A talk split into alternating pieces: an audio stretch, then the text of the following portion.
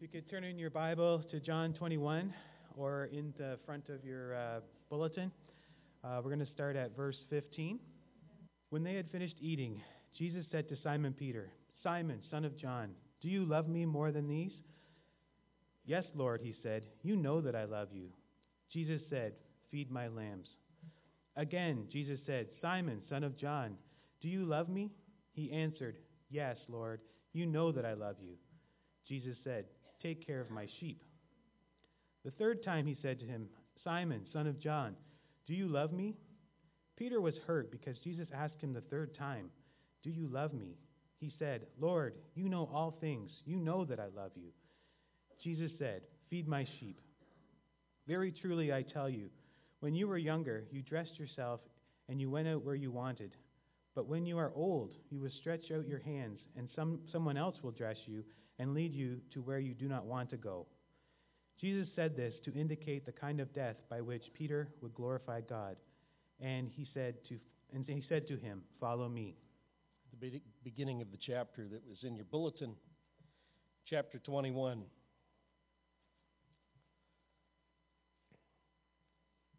This takes place after the resurrection of Jesus. Afterward, Jesus appeared again to his disciples by the Sea of Tiberias. It happened this way Simon Peter, Thomas, called Didymus, means the twin, Nathanael from Cana in Galilee, the sons of Zebedee, and two other disciples were together. I'm going out to fish, Simon Peter told them. And they said, We'll go with you. So they went out and got into the boat, but that night they caught nothing. Early in the morning, Jesus stood on the shore, but the disciples did not realize that it was Jesus. He called out to them, Friends, haven't you any fish? No, they answered. He said, Throw your net on the right side of the boat. You will find some. When they did, they were unable to haul the net in because of the large number of fish. Then the disciple whom Jesus loved said to Peter, It is the Lord. As soon as Simon Peter heard him say, It is the Lord, he wrapped his outer garment around him, for he had taken it off, and jumped into the water. The other disciples followed in the boat, towing the net full of fish for they were not far from shore, about a hundred yards. When they landed, they saw a fire of burning coals there with fish on it and some bread. Jesus said to them, Bring some of the fish you have just caught. Simon Peter climbed aboard and dragged the net ashore. It was full of large fish, 153. But even with so many, the net was not torn. Jesus said to them, Come and have breakfast. None of the disciples dared to ask him, Who are you? They knew it was the Lord. Jesus came, took the bread, and gave it to them, and did the same with the fish. This was now the third time Jesus appeared to his disciples after he was raised from the dead. One of the things uh, John, uh, who writes this, keeps telling us is that he's an eyewitness of these events. And uh, the story that we've just read uh, is full of uh, little details that only a witness would be able to remember. Uh, the fact that Jesus is on the shore and has a charcoal fire is uh, something that a witness could remember. The number of fish, 153, uh, such a strange number. only a witness would remember. The fact that it's early in the morning and that they fished all night is a little detail that uh, a witness would catch. Uh, exactly who was there, seven of the 11 disciples. Again, uh, something only a witness uh, would remember. The fact that uh, Peter jumps into the sea uh, with his clothes, something a witness would remember. Um, the fact that they're 100 meters offshore, 200 cubits in the original text. Um, all of these things show you uh, this is uh, eyewitness account, somebody, somebody who was there. I like the fact that Peter starts off, they're waiting for Jesus to show up in Galilee. And uh, as they're waiting around, Peter says to the rest of them, I'm going to fish. And uh, so they join in and they go to fish and then they fish all night and they catch nothing.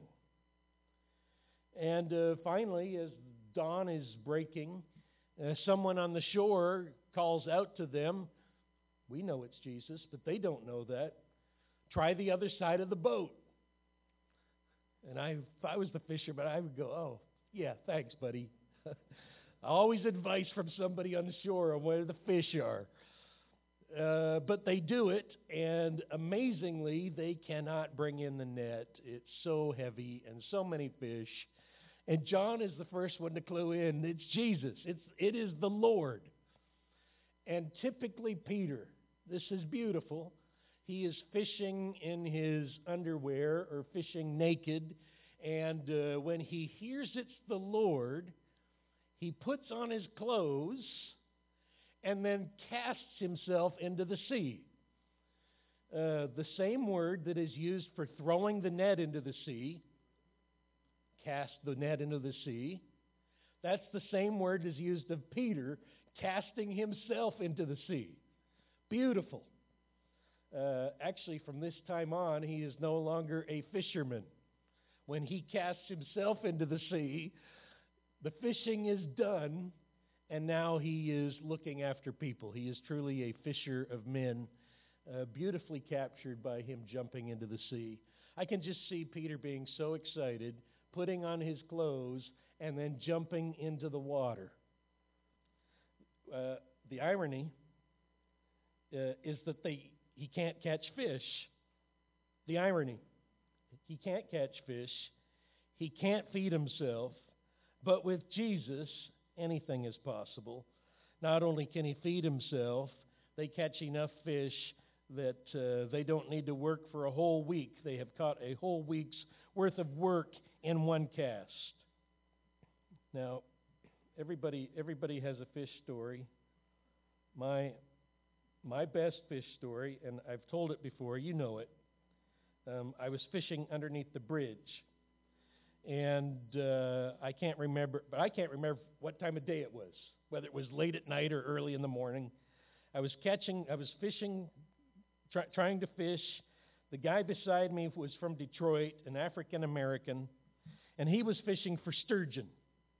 And so he was telling me how he cooked sturgeon and, and how he would invite his whole family over. He would barbecue it and slow and smoke it for a day.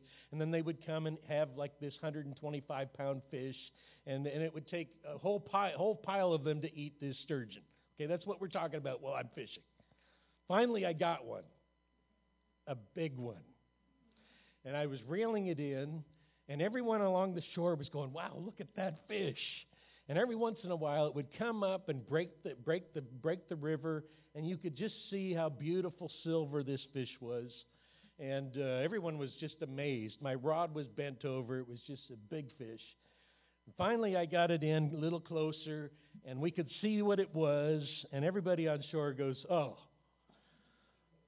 that's terrible. And I'm going, What do you mean it's terrible? I got a big fish here. They go, No, that's a sheephead freshwater drum. Well, I didn't know what a sheephead was. So we, I bring it in, put it in the net, we get it up out of the water. And uh, I say to the African American from Detroit, I go, I go, I get the freshwater drum. Uh, what do I do with this? He said, he said, actually, they're good for eating.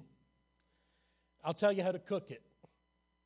You uh, fillet it and then put the whole fish on a board, and you put the board in the oven for 350 for 15 minutes. And uh, so I said, okay. And he says, afterwards, you take it out, you throw away the fish, and you eat the board. I said, okay, you're telling me it's not a good fish to eat. now I don't remember I don't remember anything else about what happened that day except the story he told me about cooking, how to cook the fish on a, on a board. I, I'll remember that till the day I die. Just like the disciples remembered, they had 153 fish because Jesus told them to cast on the right side of the boat. And then when they got to the shore, there was a charcoal fire. And they could remember everything about it and all of the details because it was miraculous. It was astounding. And these details were seared into their minds, never to be forgotten. Just a beautiful story. One, and I, I, I we, we started off a series, One on One with Jesus, and this is the end of that series, One on One with Jesus. And here it is Peter, one on one with Jesus on the shore of Galilee by a charcoal fire after a tremendous miracle. I, I was uh, wondering this week as I thought about this, I go, I wonder how God did this miracle. Now, we don't know how God does any of the miracles. I don't know if God just goes, okay, I want 153 fish on the right side of the boat, and he just creates them out of thin air. I wonder if he does it that way. Or I wonder if he does it this way. Two years before this event, God goes, you know something? I'm going to need 153 extra large fish in two years. So we're going to lay some extra eggs this year, female fish. and no one's going to catch these 153 fish for two years because I've got something special. And I think God is just up there and he's tickled pink for two years as he thinks of the disciples throwing the net over the right side of the boat as, Peter, as, he, as he tells them to cast it over there and catch 153 large fish in one catch. Not only is it amazing that they catch 153, when he tells Peter to drag it on shore, he goes, The net isn't even torn. Not only is there the miracle of the fish, there's the miracle of the net. Because the net would normally tore. You don't no- normally drag the net onto shore. That's hard on the nets um, as the rest of the disciples come onto shore, there's Jesus, and he's got breakfast ready for them. And once again, you see the risen Lord has a real body. He can make a fire. He can put fish and bread on a fire. And he can sit around it and eat it with you. And he can tell you things.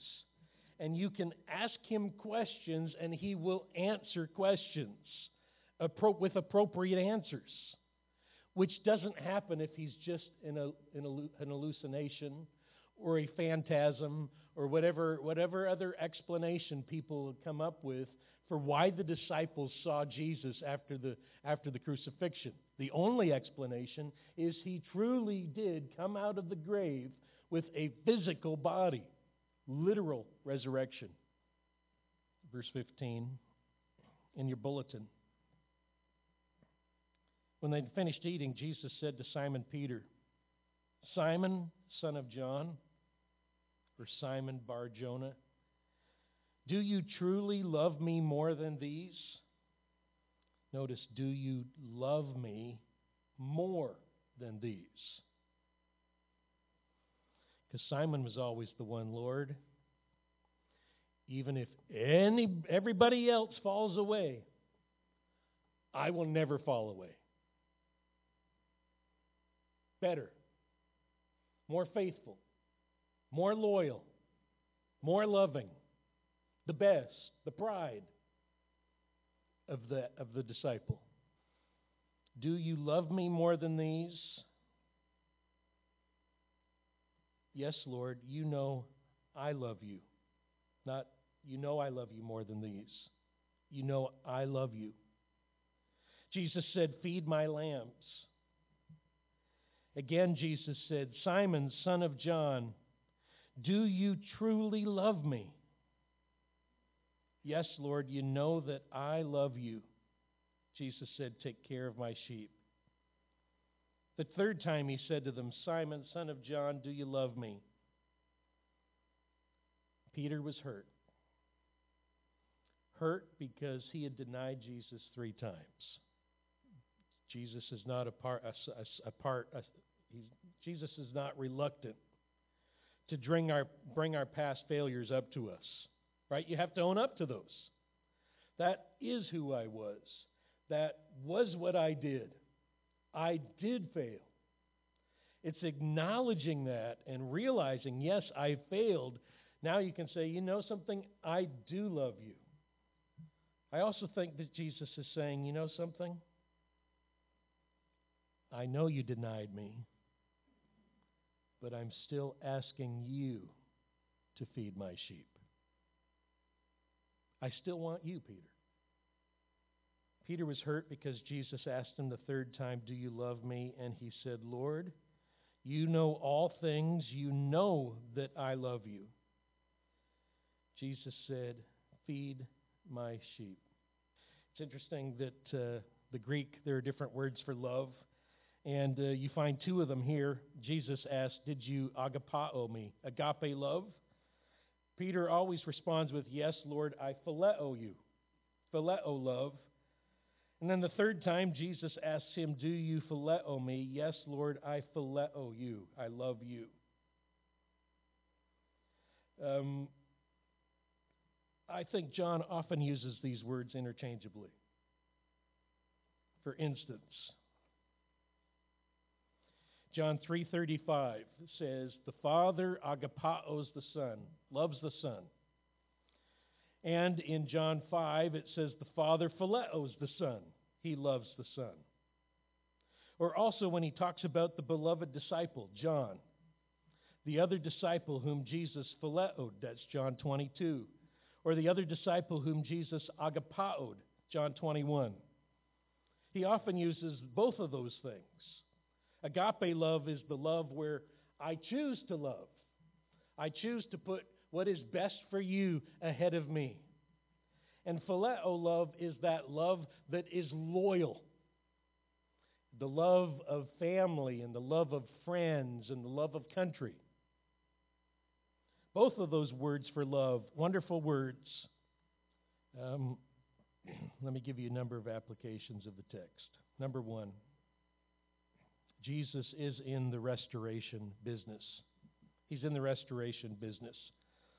Um, he does not use perfect people. If you're here today and you're perfect and you've never done anything wrong, well, there's something wrong with you. because human beings fail and uh, they sin, and our only hope is in Jesus Christ. And He is willing and able to restore. And uh, there is uh, nothing so bad that He does not want to take you back, to forgive you of your sin. If you are repentant, He will forgive you, and He will use you. Restoration, though, is painful and hurts, like this is painful and hurts for Peter. But it's necessary. And here in front of his disciple, here, here in front of his friends, the other disciples, of course, uh, were not, they, they weren't perfect themselves. They as well had run away from Jesus and left him all alone.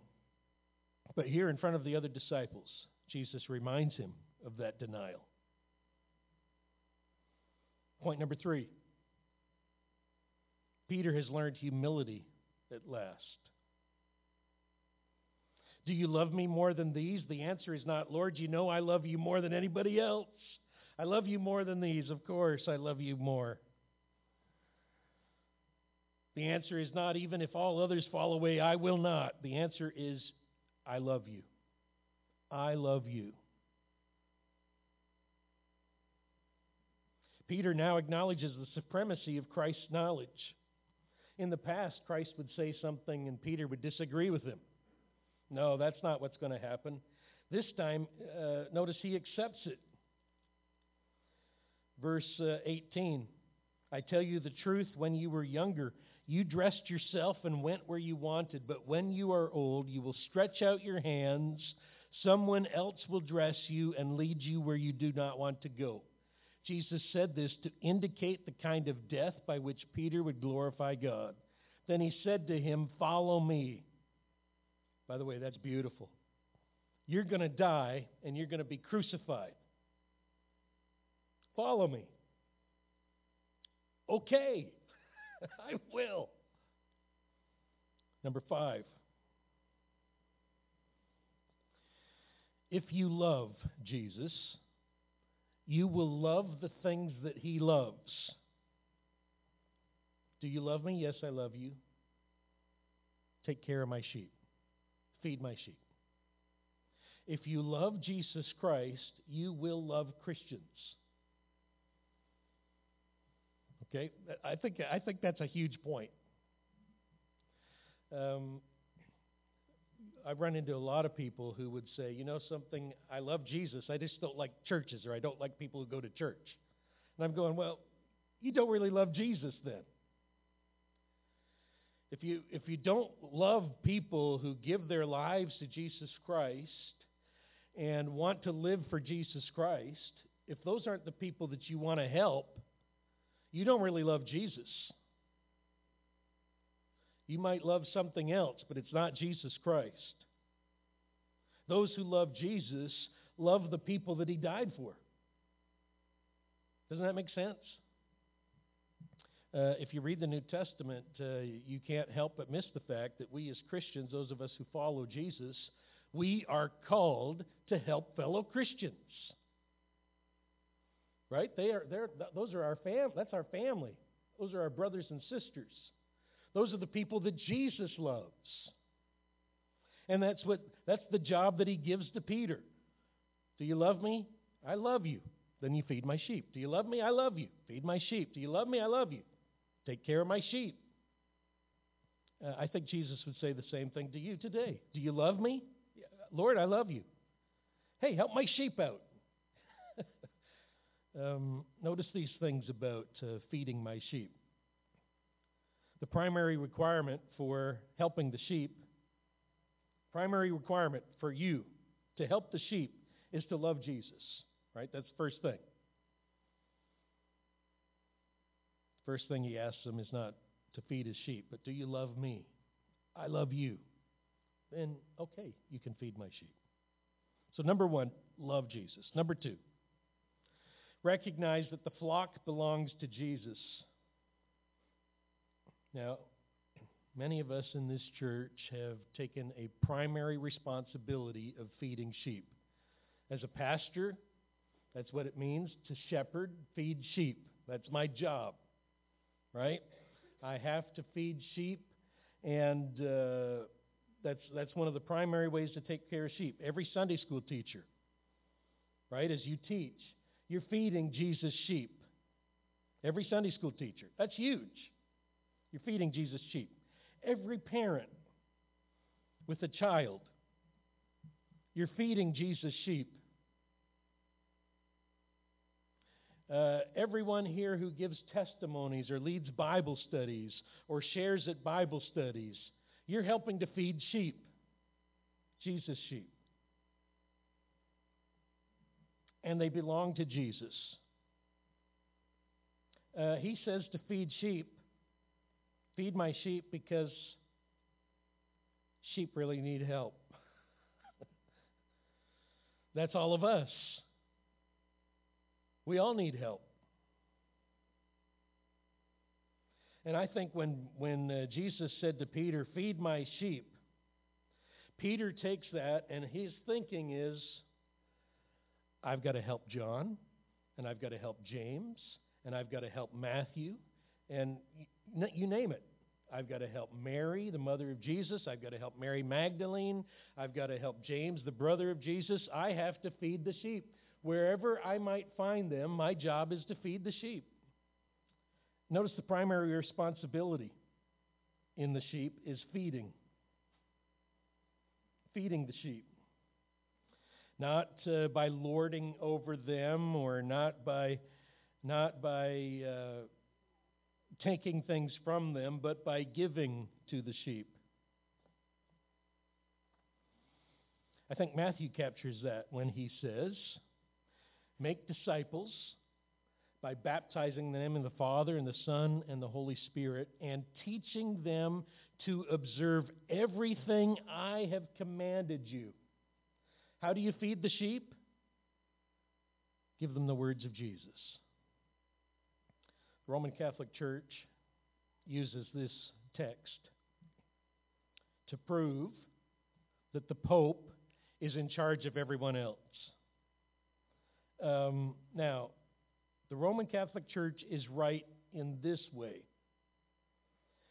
Peter is given primacy of position. The Roman Catholic Church is right in that. That's what they believe. They're right. However, Peter fulfills that by Acts chapter 1. He is the initiator of the 120 as they pray and as they wait for the Holy Spirit. He preaches the first Christian sermon in Acts chapter 2. He travels to many churches. He writes two New Testament books, and many of his recollections are captured in the Gospel of Mark. The Roman Catholic Church is wrong in this way there is no apostolic succession here or anywhere. So, in other words, Jesus says to Peter, I want you to feed my sheep. And the Roman Catholic Church goes, Well, he said that to Peter. Therefore, the one who comes after Peter has that same primacy. And I would say, I don't see that anywhere in the Bible. Apostolic succession. That's what the Roman Catholic Church is built on. That Peter's authority then goes to the next pope and then to the next pope and, and on and on and on. That is not in the Bible. Number two, notice the flock is not told to follow Peter. Notice it doesn't say to the, to the sheep, hey, whatever Peter says, that's what you're supposed to do. Number three, other portions of the New Testament give local elders oversight. In other words, Peter is not the bishop of all of the churches. The, el- the elders are called bishops of the churches, they're given oversight of the churches. And finally, number four, Peter fulfills these commands in ways that I've already mentioned. So, what does this mean for you and for me? First of all, Jesus Christ truly was resurrected with a physical body. You can count on that because here you have a post resurrection appearance. Number two, Jesus calls us to be like Peter and to love him. One of our primary obligations is to love Jesus Christ. Number three, if we love Jesus, we will love his people and we will help them and we will feed them. And number four, these things are written so that you may believe that Jesus is the Christ, the Son of God, and that by believing this you may have life in his name. These things are written to us so that we can believe in Jesus. No one else has been resurrected from the dead, still living today. Jesus Christ is the only Lord. Put your faith, trust in Him alone. Let's look to the Lord and pray.